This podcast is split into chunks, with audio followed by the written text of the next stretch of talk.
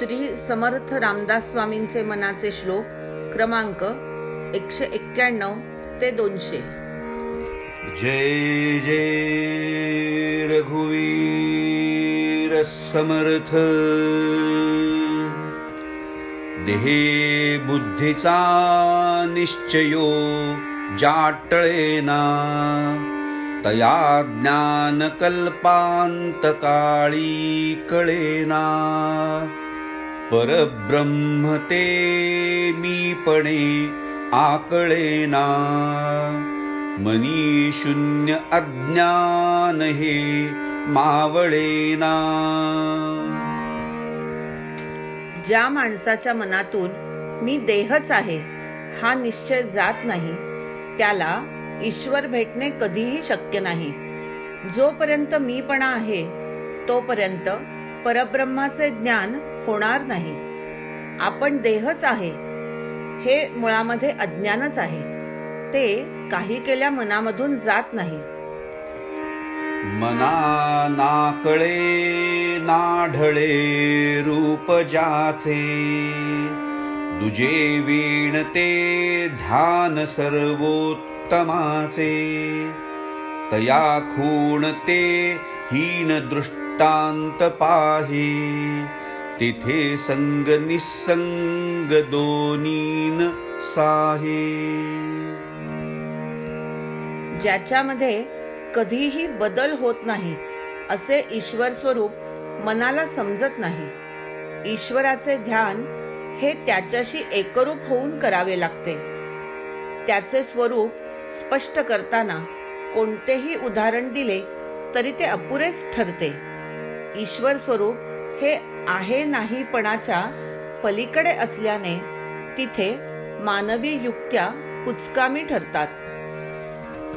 नव्हे जाणता नेणता देवराणा नये वर्णिता वेदशास्त्रा पुराणा नव्हे दृश्य अदृश्य साक्षी तयाचा श्रुती नेणती नेणती अंत त्याचा. देवाच्या ठिकाणी ज्ञान नाही आणि अज्ञानही नाही. वेद शास्त्रे पुराणे यांना त्याचे वर्णन करता आले नाही. परमात्मा जसा दृश्य नाही तसा तो अदृश्यही नाही. वेदांनाही त्याचा थांग लागत नाही. वसे हृदयी देवतो कोण कैसा? पुसे आदरे साधकू प्रश्न ऐसा। देहे टाकिता देव कोठे राहतो? परी मागुता ठाव कोठे पाहतो? साधक आदरपूर्वक प्रश्न विचारतो.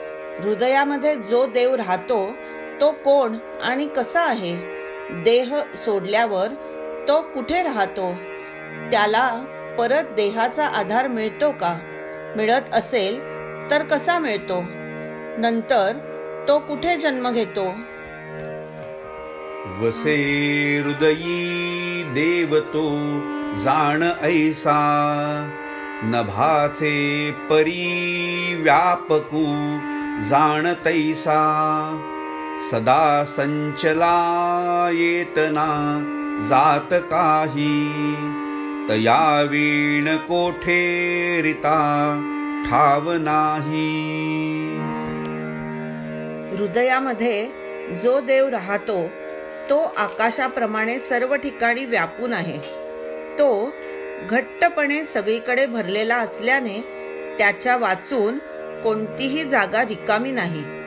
म्हणूनच त्याचे कोठेही येणे जाणे नसते.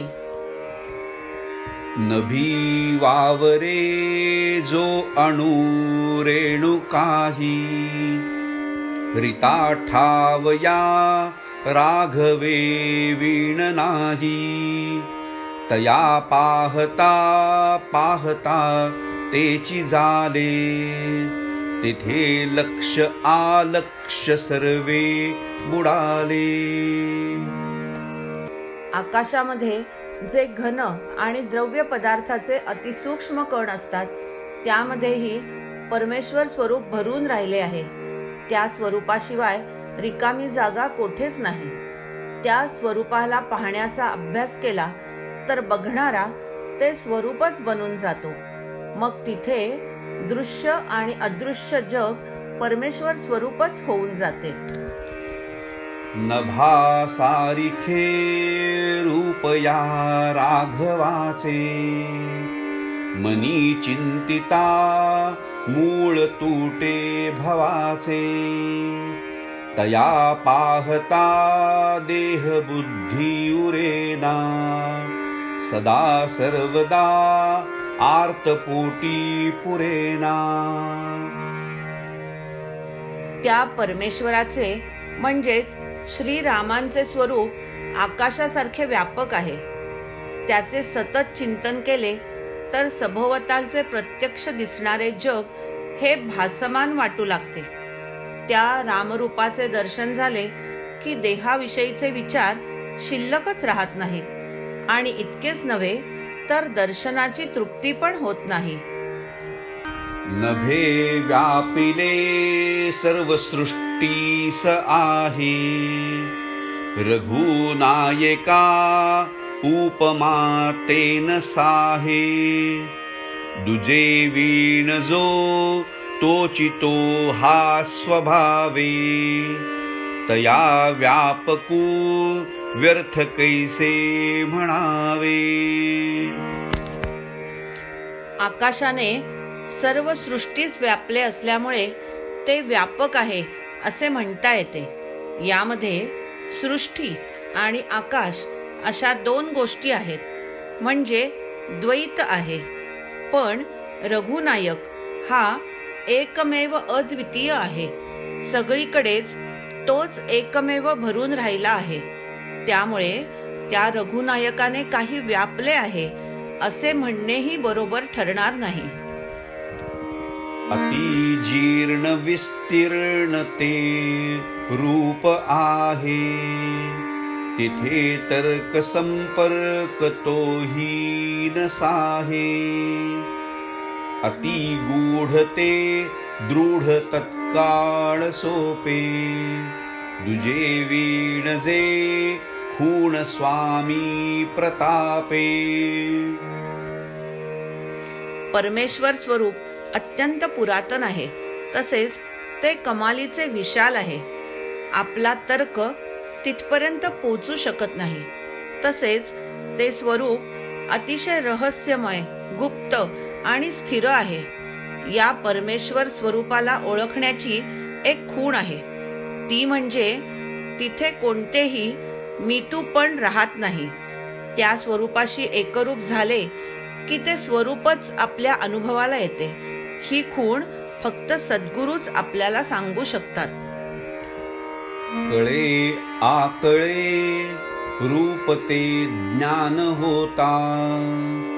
तिथे आटली सर्वसाक्षी अवस्था. मना उन्मनी शब्द कुंठीत राही दोगे तो चितो राम सर्वत्र पाहे। अनन्य भावाने त्या रामरायाला शरण गेले की भक्ताला ज्ञान प्राप्त होते आणि त्या रामाविषयी सर्व काही कळते. तिथे द्वैत संपते शब्द मुके होतात. मन अतिशय भाऊक तरल आणि संवेदनशील होते. बाकी सर्व जाणीवा गळून पडतात. आणि सगळीकडे तोच तो श्रीराम भक्ताला दिसू लागतो. त्यातच तो तल्लीन होतो.